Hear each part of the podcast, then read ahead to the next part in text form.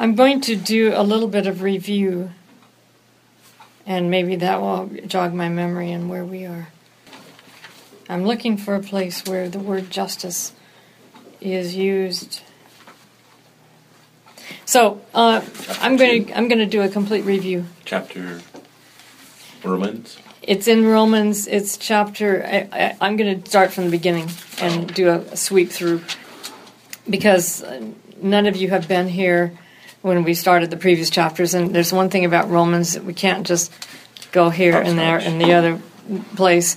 We have to connect the whole pieces together because Paul is weaving a tapestry. So we started with Romans 1, and, and for some of you, this will be review. Romans 1, and we noted that Paul's goal is the obedience of trust. I'm thinking of getting a different Bible with bigger print. It's catching up with you, isn't it? Well, it has a long time ago, but I'm, I'm probably needing a new prescription. so, if you look at chapter 1, verse uh, 5, he says, Through whom we have received, uh, he's talking about Jesus Christ our Lord, through whom we have received grace and apostleship to bring about the obedience of faith among all the Gentiles for the sake of his name. We talked about how uh, in Hebrew, the word faith is in the causative form. The word for trust is in the causative form, which means that it is a, a faith that is engendered by faithfulness or a trust that is engendered by trustworthiness. And that the, the word trust is very, very significant to understanding the Hebrew Bible. Some prefer faithfulness as a translation, and that is possible.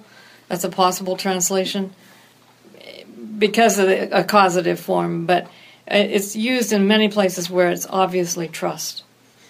So, if this is the obedience of trust, there must be another kind of obedience, right?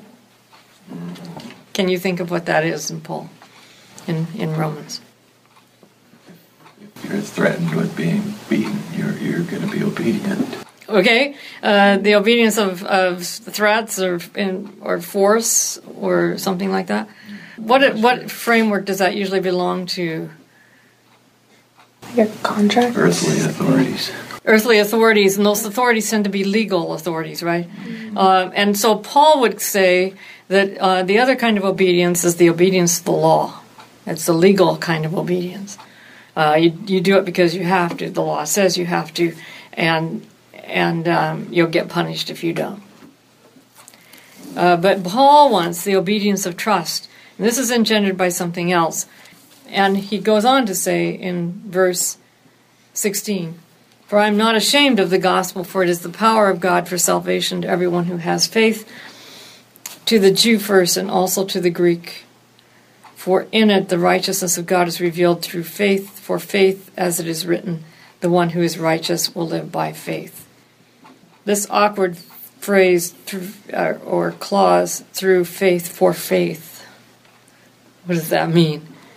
I would like to suggest it means through trustworthiness for faith, for trust, or through faithfulness for faith. And meaning that God's trustworthiness, His, His faithfulness, gives rise to trust and faith. And that's why uh, the righteousness of God is revealed, because that's, the righteousness of God is what brings trust.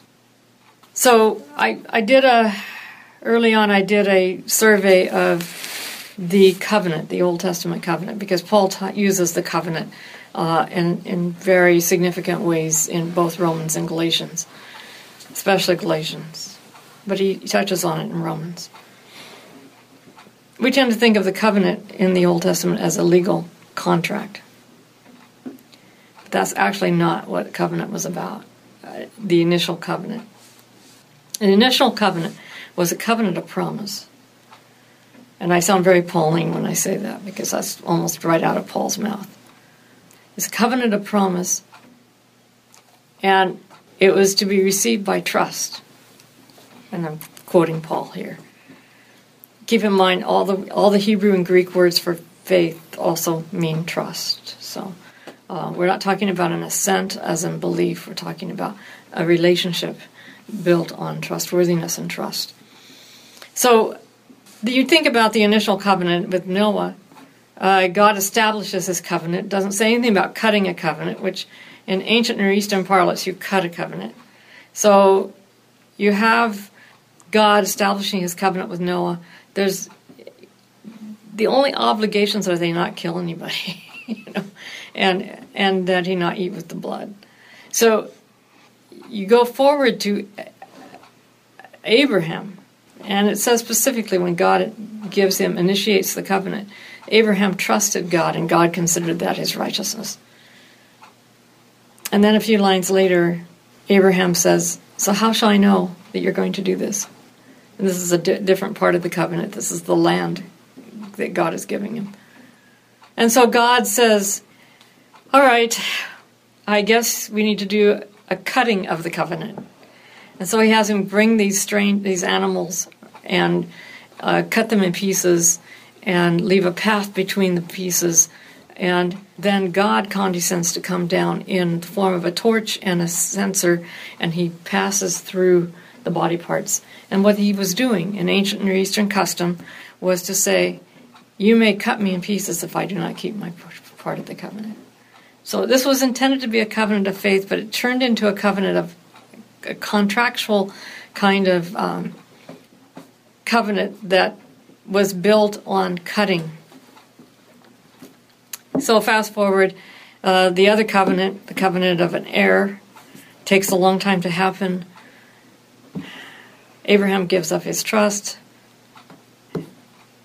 has takes Hagar for his wife, gets Ishmael. When Ishmael's 13, God says, "Okay, since you decided that the covenant was yours to keep and you had to keep it on your terms instead of letting me keep it, I'm going to have you cut the covenant with me, and it's going to be closer to home. Since you took on the terms of the covenant, you have to cut yourself. The rite of circumcision. Hmm. Now that's starting to make sense. I could never understand that. Yeah. The circumcision was not God's original plan. It, it came about as a result of lack of trust. So the original covenant was a covenant of faith. It was built on a relationship with God as someone I trust, and then turned into a kind of a covenant of works, which is where Paul takes the circumcision part of it. That became a covenant of works because Abraham had to fill it him, himself. He thought he had to. He didn't need to, but he thought he had to. So now, one of the impediments to trust is the wrath of God. How? With the penalty. You're going to keep the law, right? Because you're scared of what you're going to get. How can you trust someone you're afraid of? Anybody here trusted anybody you're afraid of? Um, I have students who don't trust me always. They, uh, badger me for points and particularly extra credit.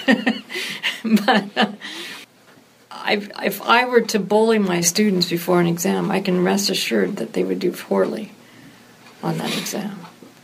Why? Because their trust in me has been broken. They've been traumatized by that. When our trust is broken, there's trauma. And when, it, when there's trauma, there is inability to trust or have faith. We're just doing review, so you're not. okay. Okay. So um, we're. I'm doing review, so I'm I'm in chapter one still. Okay.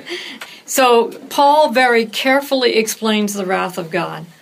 He says it's the it's basically God giving people up to their the depravity of their hearts because they worship the creature instead of the creator. Uh, and they exchange the truth about God for a lie. And so he he brings he he says therefore God gave them up. For this reason God gave them up.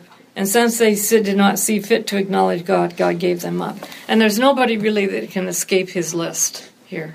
We're all in, we're all in it, on one key or another. I love the way way that's worded. He gave them up as a person. He's punishing them. You know. Right. You know what I mean? I mean, it's just Yeah. like, hey, they're not. They don't want to be with me, so I'm letting them go. Yeah, You know, that's a It huge is- difference. It is a huge difference. Yeah. So he goes on to say in chapter 2 don't judge other people because you're guilty of doing the same things. So, at verse 3, do you, I'm not, chapter 2, verse 3. So, do when do you imagine, whoever you are, that when you judge those who do such things and yet do them yourself, you will escape the judgment of God? Or do you despise the riches of his kindness and forbearance and patience? Do you not realize that God's kindness is meant to lead you to repentance?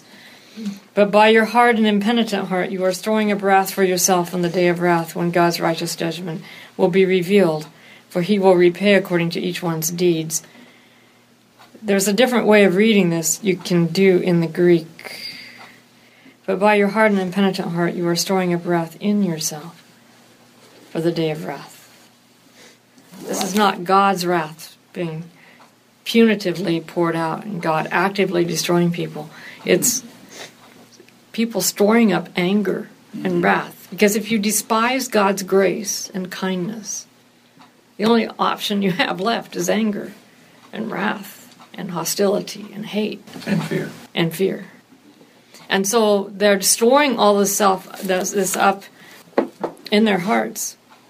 And, and God will repay according to their deeds. Every time they act on that anger, every time they do something, they store it up even more. And so they're repaid according to how they've done.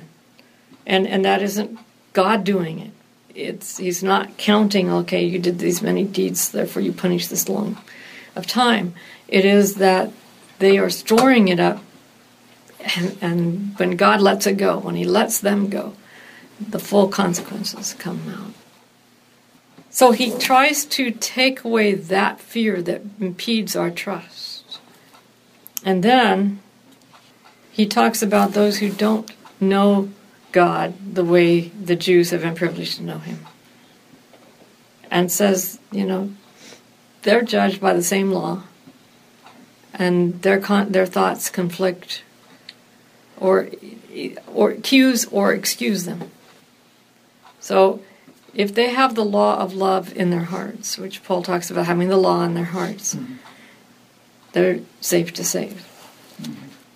And then he talks about the Jews who rely on the law and boast of their relationship with God and try to be a blind to the guide, a guide to the blind, sorry, a light to those who are in darkness, a corrector of the foolish, I'm now in chapter 2, verses 17 and following. And he says, You hypocrites, basically, he doesn't call them that, but he points out their hypocrisy. They try to teach other people the right way and they're not doing it themselves. So he says, verse 25 Circumcision is indeed is of value if you obey the law. But if you break the law, your circumcision has become uncircumcision. So if those who are uncircumcised keep the requirements of the law, will not their uncircumcision be regarded as circumcision? So, verse 28 a person is not a Jew who is one outwardly, nor is true circumcision something external and physical. Rather, a person is a Jew who is one inwardly, and real circumcision is a matter of the heart. It is spiritual and not literal. Now, we did this last week, or last week, but the week before. I'm almost tempted to restart here and maybe go through it. So, verse uh, chapter three. What advantage has the Jew, or what is the value of circumcision? Much in every way, for in the first place the Jews were entrusted with the oracles of God. What if some were untrustworthy or unfaithful? Will their untrustworthiness or unfaithfulness, unfaithlessness nullify the faithfulness or trustworthiness of God? By no means everyone is a liar. Let God be proved true, as it is written, so that you may be justified in your words and prevail in your judging. Now, my has a footnote. The Greek is middle. Can either be when you judge yourself or when you are judged. It's a middle, can be a middle or passive. So, how would God be judged? He's the judge. How would he be judged? Open this up for class discussion now. Can anybody judge God? Well, we do. Not righteously, but yeah. yeah. We do judge God. We make decisions about him, don't we? The basic basic meaning anciently of of judgment is decision making. You make a decision, the, the court makes a decision, or the judges make a decision, or the judge makes a decision. Is there a broader sense in which God is judged? Isn't that the point of the great controversy that he's out for the universe to judge?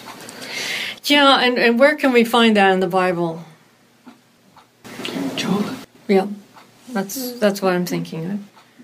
Because uh, Rachel Magdalene did an excellent dissertation on Job as an tr- ancient Near Eastern trial. In fact, a Neo-Babylonian trial.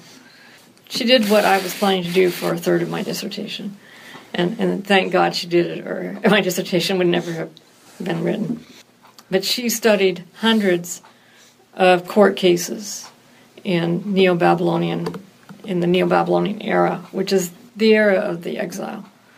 And in those court cases, uh, she established the procedure and elements of a court of a trial of a trial, and discovered that Job fits all those elements. Some court cases have two accusers. Some court cases have two defendants. They have a first defendant and then a defendant that piggybacks onto that defendant by reason of the, the, the nature of the defense. So she established that the two accusers were Hasatan and Elihu, which if you read Elihu closely, he does fit that role. And then the two defendants are God, or Yahweh, and Job. And it's easy to see if, if we look at carefully at the dialogue between God and, and Satan. You know, he, Satan is accusing him. You have hedged him about. So of course he serves you. He's, he, you bought him. You bribed him. You know that's not true service. But you stretch out your hand and take away all he has, and see if he won't curse you to your face. Uh, God says very well. He's in your hand. You do to him and, and so on. So at the end of the day, it isn't just Job's vindication that has to be established, it's God's. And that's why the divine speeches can best be understood as, as Yahweh's defense. That's why they're so strange. You know, they, they don't seem to resolve the problem, and yet they do. They are God's journey through the problem of evil and how he's dealt with it. Yeah. Doesn't there have, isn't there an element of revealing? Like revealing the, the true character? There is, but you have to understand that what Yahweh is doing is is cast against the background of the ancient Near Eastern perception of chaos and the combat myth in order to get that out. So if God must be true, though every one a liar, and and he says, uh, so that you may be proved, so that your words may be justified, and you may prevail when you are judged. Another way of translating that is, so you may win your case when you take it into court. And I, I, I maintain that God has not been dragged into court. He has chosen to take his case to court. He could, on his authority, stand up and say, I am right and Satan is wrong, and that's the end of it. But what kind of trust would that build? Got to be counterproductive. You know, I think as a human, I I really struggle with Job because, like, okay, if, if God were going to give me that test, you go and take my life, you can take my house, no big deal, but don't touch my kids. And, like, God allowed that to happen. I mean, he, he didn't do it, but he allowed Satan to do it. And um, as a father, I mean, I you know, in my limited view, how finite our lives are. I mean, what, I mean, I mean, what I have to remember is, I get when those children died, the next conscious moment they saw Jesus' face. You, you know, you know, death is different than what we look at it as, but it still was way harsh because they, you know, real really tough to wrap my arms around that one. Yeah. So, in a sense, when we read the book of Job, we're caught in up in judging God, aren't we? Mm-hmm. And that's actually how the book of Job is built. It's built portraying two sides. There are actual whole lines in Job that can mean opposite meanings. You can translate them opposite ways. And they're they're the most crucial lines in the book, you know. So it's set up to draw two sides the side of retributive justice and the side of cosmological justice. And you have to, the reader has to decide which side they're on, which kind of God they're going to worship. Because it's really, we don't just judge God, we still acknowledge Him to be God, but we might see Him differently than He really is. Right. And, and that's part of our judgment. And so the book of Job really is leaving it to the reader. The readers is, are the judges. That's according to Rachel Magdalene, and I support her uh, thesis on that. Because you have the three friends are the witnesses, you have the two accusers, the, the two defendants that I mentioned, and that leaves that leaves who are the judges? Well, the reader. The readers are the judges. We're also witnesses in this Yeah, great we are. court case. We're We all are. witnesses. We're either witnessing on God's behalf or against Him. Mm-hmm. So it says here, verse 5 So if our injustice, what is our injustice now? Does anybody have something different than injustice in your version? Or unrighteousness. Unrighteousness, which version is that? uh, NIV. NIV. So you have unrighteousness. Anybody else have unrighteousness? I do. I've got, I've got NIV also. Okay. What was your The? NET is uh, unrighteousness. Okay. NET is also unrighteousness. King James. King James is un- unrighteous. Which do you think is the better translation? Unrighteousness or injustice? Or injustice, I should say. Looking at the context. It is a legal context in a sense, it's courtroom. But if it's unfaithfulness or faithlessness, wouldn't it, un, wouldn't righteousness work at least as well, if not better? Unrighteousness for faithlessness. But if our un- unrighteousness serves to confirm the righteousness of God, and here's the word that's so pivotal to Romans. I have the whole handout that I'm going to read from. My version sticks to injustice and uh, justice of God and so on, but when it comes to the same word in verse 21, it talks about the righteousness of God and without explaining why the switch. I, I almost wonder if there's another different translator. It seems like in the same general passage, the word should be used the same or should be translated the same. So the the great question is is this legal justice is this moral justice? And and you can't get away from a legal aspect because dikaiosune which is the word for righteousness i'm going to write it on the board. Transliterated of course. I'm going to write another word on the board. So i have dikaiosune which is justice or righteousness dike, retributive justice, or penalty. What is the nature of God's righteousness or justice? What is is it is it strictly legal justice or is it encompass moral justice? And it seems like if it's untrustworthiness that is our faithlessness, and our untrustworthiness serves to confirm the trustworthiness of God or serves to, to confirm the justice of God. It seems to me that, that, and my translation doesn't do the passage justice in the Greek. NRSV has a downfall right here, I think. So I'm, I'm going to read it the way I would translate it if I were translating it. What if some were untrustworthy? Would their trust untrustworthiness nullify the trustworthiness of God? Under verse three. By no means. Though every one is false, let God be proven true, as it is written, so that you may be shown to be upright in your words, and prevail when you or, or or win your case when you take it into court. In other words, win your case when you are judged. God would not be justified, would he? In the sense that we use justification? I mean, he hasn't sinned, he hasn't done anything wrong. He would be acquitted. Now, some think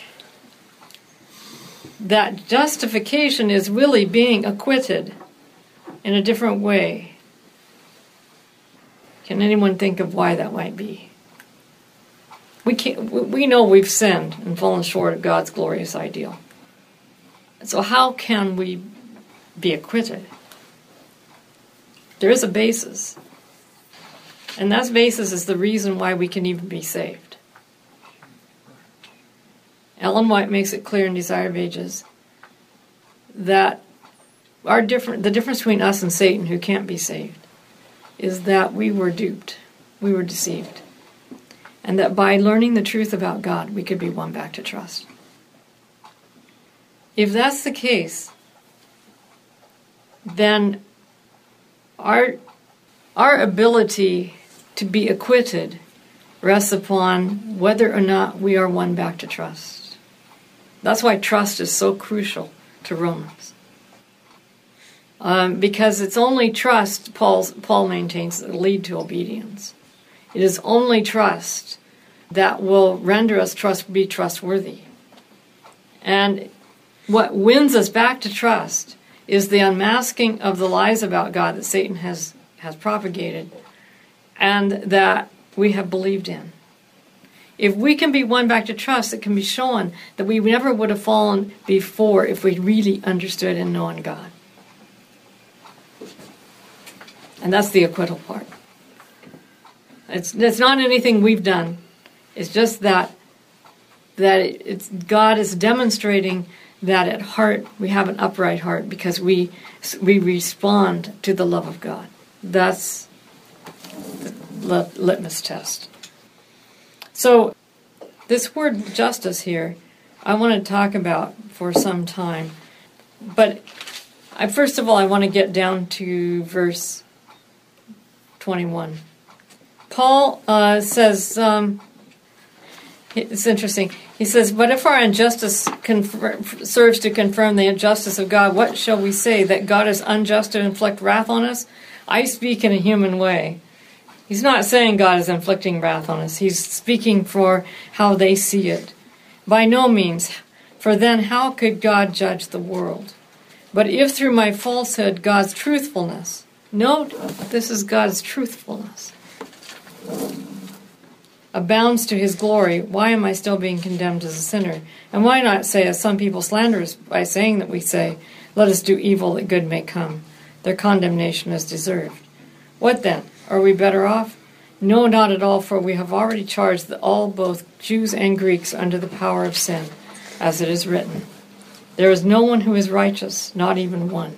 There is no one who has understanding. There is no one who seeks God. All have turned aside. Together they have become worthless. There is no one who shows kindness. There is not even one. Their throats are open graves. They use their tongues to deceive. The venom of vipers is on their lips. Their mouths are full of cursing and bitterness. Their feet are shift, swift to shed blood. Ruin and misery are in their paths, and the way of peace they have not known. There is no fear of God before their eyes. Pretty bleak picture. Notice that Paul says we are under the power of sin. He sees sin as something outside trying to make us conform, trying to get us into his, his snare, deceive us, trick us, um, and get us to all, do all these things because we're in that power. Now we know that whatever the law says, it speaks to those who are under the law so that every mouth may be silenced and the whole world may be held accountable to God. For no human being can be justified in his sight by deeds prescribed by the law, for through the law comes the knowledge of sin. It only tells us you're dying, you're going astray, you're gone. It doesn't show us the remedy. Now I want to look at justice, because I have to do that before we hit verse 21. For the last. Uh, three years, I think. I have been plowing through various and sundry Greek writers in Loeb's Classical Library. I don't know if you're familiar with Loeb's Classical Library. They have every ancient Greek writer represented, and they have, if you oh, have the book, actually the book form, I have in e version, but if you have the book form, you have one page on Greek and a page in English. So you have the Greek and the English side by side. It's very handy for research.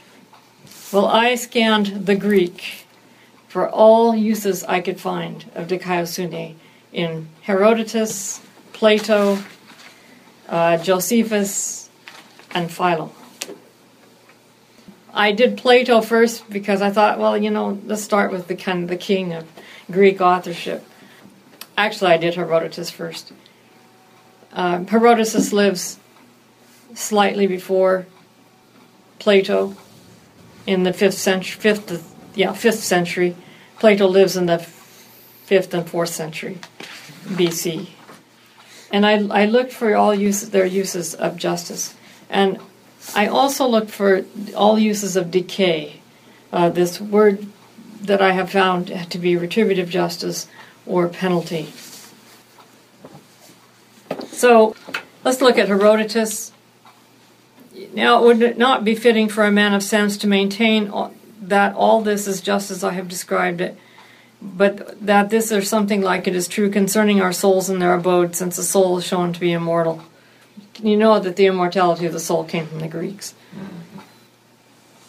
This is why then a man should be good cheer about his soul who is in his life has rejected the pleasures and com- ornaments of the body, thinking they are alien to him and more likely to do him harm than good, and has sought eagerly for those of learning, and after adorning his soul with no alien ornaments, but with his own proper adornment of self restraint and justice, and courage and freedom and truth. What is justice there? How would you define it? He, instead of adorning his soul with alien ornaments, he has sought eagerly to adorn them with proper adornment of self restraint and justice, courage and freedom and truth. How would you define justice there? This is dikaiosune. Yeah, as righteousness, yeah. As righteousness. Yeah. Uh, because all of the, the, the, companion terms are, are what the Greeks would call virtues. Mm-hmm. Okay? Now, Plato. Then said I, We have met all other demands of the argument, and we have not invoked the rewards and reputes of justice, as you said, Homer and Hesiod do. But we have proved that justice in itself is the best thing for the soul itself, and the soul ought to do justice. Let's see. I'm trying to give you the, the short version of this rather than the long. I granted to you that the just man should seem and be thought to be unjust, and the unjust just. For you thought that even if the concealment of these things from the gods and men was an impossibility, in fact, nevertheless, it ought to be conceded for the sake of argument, in order that the decision might be made between absolute justice and absolute injustice. I demanded back from you in behalf of justice the repute that she in fact enjoys from God enjoys from gods and men, and I ask that we admit that she is thus esteemed in order that she may gather the prizes which she wins from the seeming and bestows on her possessors. Then said I, Will not each of the first of these restorations be that the gods certainly are not unaware of the true character of each of the two, the just and the unjust? Again, you have character and the general. Con- when you speak of someone should do justice, you're not saying you should go out and do retributive justice and kill the people. You're talking about doing fairness, doing e- equity, doing righteousness. Aristotle makes the same arguments in rhetoric.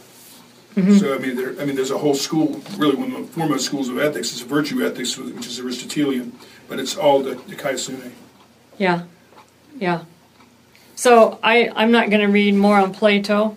What's important, though, and more significant than Plato for this, is Philo and Josephus because they are Jews and they're contemporaries of Paul.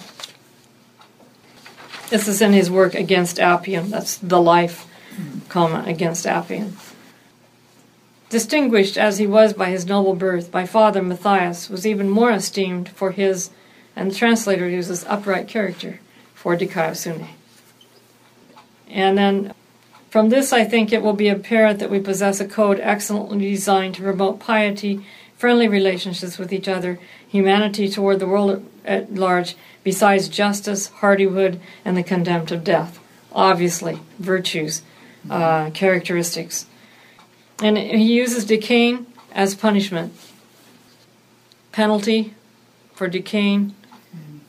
And again, dikaiosune, he uh, translated here as justice, but it banishes sloth, extravagant, teaches men to be self-dependent and work with a will. Again, dealing with it as virtues. Now, in his history of the Jewish war against the Romans, he does not use dikaiosune once. Why? He's dealing with war. But he uses dike, and it is used, translated here as justice. So dike can also mean justice, but it's retributive justice.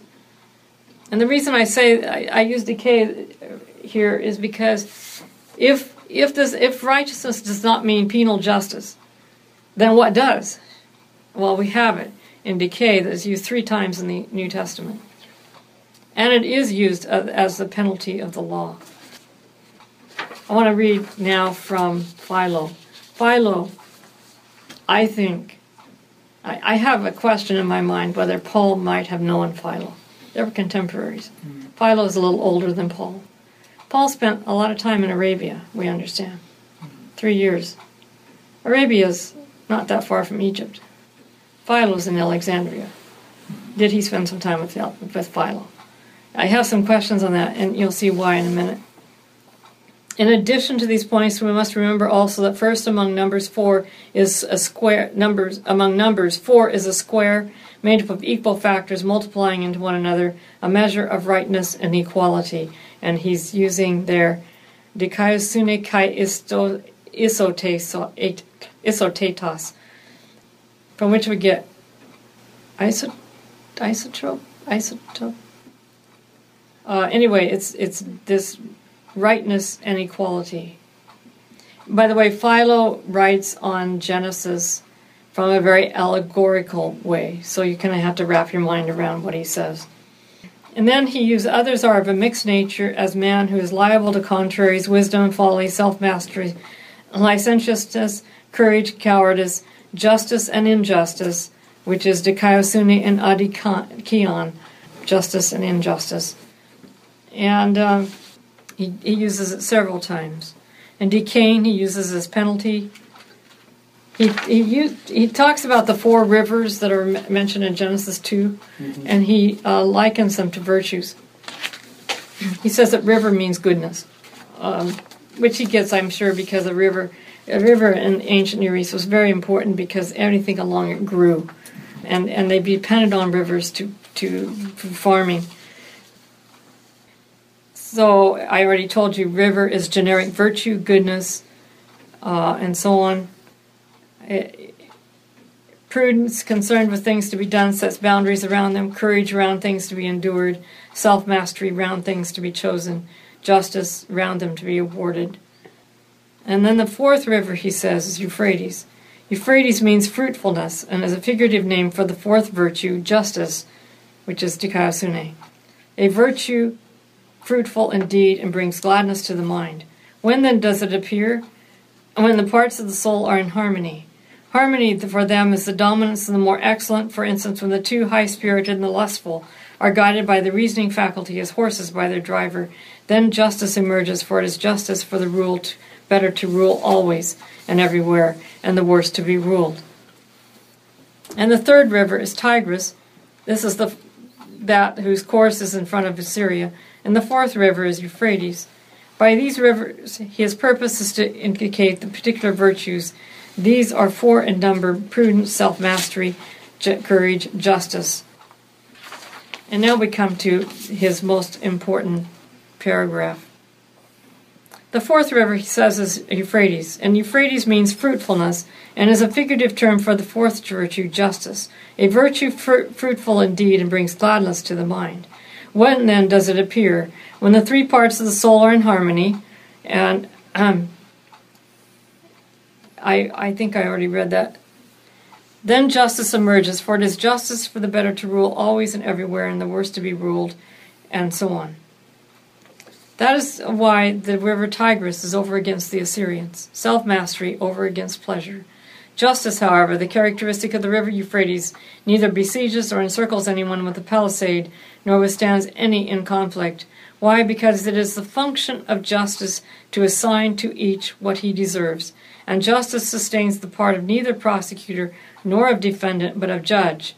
Even as the judge, therefore, makes his business neither to conquer any persons, nor to wage war on any and oppose them, but pronounces the judgments and awards what is too, so, so to justice, being nobody's opponent, accords to each matter what it merits. Now, it seems here that he's using this in a legal forensic sense, doesn't it?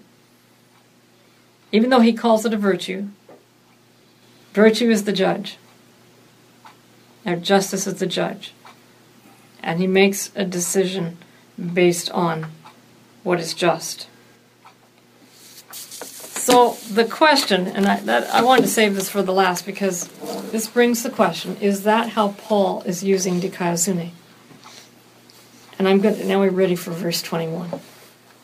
But now, apart from law, the righteousness of God has been disclosed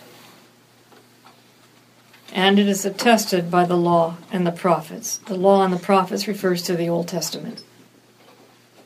What does this mean? But now, apart from law, the righteousness of God has been disclosed. You need to know something about nouns in Paul. And this is actually a Greek rule. When you have a noun with the article, it's particular. It means the something. When you have a noun without the article, it means that it's an overarching generalization of that particular thing. So, for example, say we used the noun. I'm trying to stay away from using law. I'm trying to find something comparable, and I'm not coming up with anything good. But um, if you were to talk about the love, you would mean the love of a specific person, like the love of God. And if you were to talk about love in general, you would mean the whole principle of love, the generic principle. So when you talk about the law, you either mean the Ten Commandments or the law of Moses, uh, so the Torah. But when you talk about law, you mean the whole legal structure of law. When Paul says, but now apart from law, he uses it without the article. He means without, apart from the legal construct, the righteousness of God has been disclosed. And is attested by the law and the prophets. I think he's saying the righteousness of God does not function within a legal construct, it functions in a moral righteousness construct all its own. Why is that so important? And because in the forensic model, the way God justifies people is because he has because Jesus through his death propitiated the wrath of God and satisfied his justice, and therefore uh, we can be forgiven. What that means is that the Father is different than the Son. What that means is that we could only trust the Father because the Son propitiated his wrath. What that bo- bottom line means is we really can't trust him at all because he, we don't trust him on real basis of his own trustworthiness. Hmm. He had to be paid off, he had to be bought off, he had to be appeased. It, let's put this in the real family situation we'll say that mom plays the role of Jesus and, and the father plays the role of God the Father. And you did something naughty. And your dad's piping mad. He says, You deserve not to be my child. Mother rushes in and says, Please, please, Father, I, I will take the punishment. Now, if all I ever knew about my father is you better walk on eggshells and walk carefully because he's going to get mad at you if that's all you knew about your father, then you would be very grateful to your mother for intervening, and even more grateful to her for accepting your punishment, and you would you would probably want to be good in that, and you would probably be grateful for that your father finally forgave you because of your mother's punishment. But would you really trust him? Mm-hmm. No. Paul is saying Paul is saying this is not a legal matter. This is a trust matter. So the righteousness of God then has been revealed and, and by the way, there's a whole cluster of verbs used for disclosing. There's uh, there is uh, which is revealed. The righteousness for in it the righteousness of God is revealed in the gospel. Here it is phaneroo, which means really means to to demonstrate to to show that this is true. It's interesting though how warped our you know view of God versus Jesus is because you know I've been around long enough time. I've known a lot of people that have big time questions about God, and almost no one I know, even people that are atheists, have questions about Jesus or his character, maybe about his divinity, but not what he stood for as a as a person. You know, um, and it's because we don't understand God. Well, I believe it's because he's been totally misrepresented. That's right. That's right. Mm. And that's why it's so important to understand that Jesus came to reveal the Father. Because without that revelation, his death would have no meaning. Mm-hmm, mm-hmm. Right. If, if we take the Bible as truth and, and, and the Bible says God is love, you have to evaluate everything we think about God through that filter. Yeah. I accepted Does that that. square with that? I accepted that very simplistically when I was uh, 14, almost 15. Actually, I was. I think I was just about 15 when I accepted that, and and it led me to all kinds of healthy questions that I wouldn't have had if I hadn't said, "This is what who God is," and then why this and why that, and those questions in turn led me to find answers. So, the righteousness of God through faith in Jesus Christ or through the faith of Jesus Christ. And I'm going to use through the faith of Jesus Christ because that's the way it makes most sense. Uh, the righteousness of God through the trustworthiness of Jesus Christ for all who believe, for there is no distinction, since all have sinned and fall short of the glory of God. They are now set right, justified, acquitted by his grace as a gift through the redemption that is in Christ Jesus, whom God put forward as a hilasterion. I'm going to use the Greek here uh, because there's no good English equation for that. It literally means the earth, mercy seat on top of the ark, the cover of the ark. God set Jesus forward as a hilasterion, mercy seat.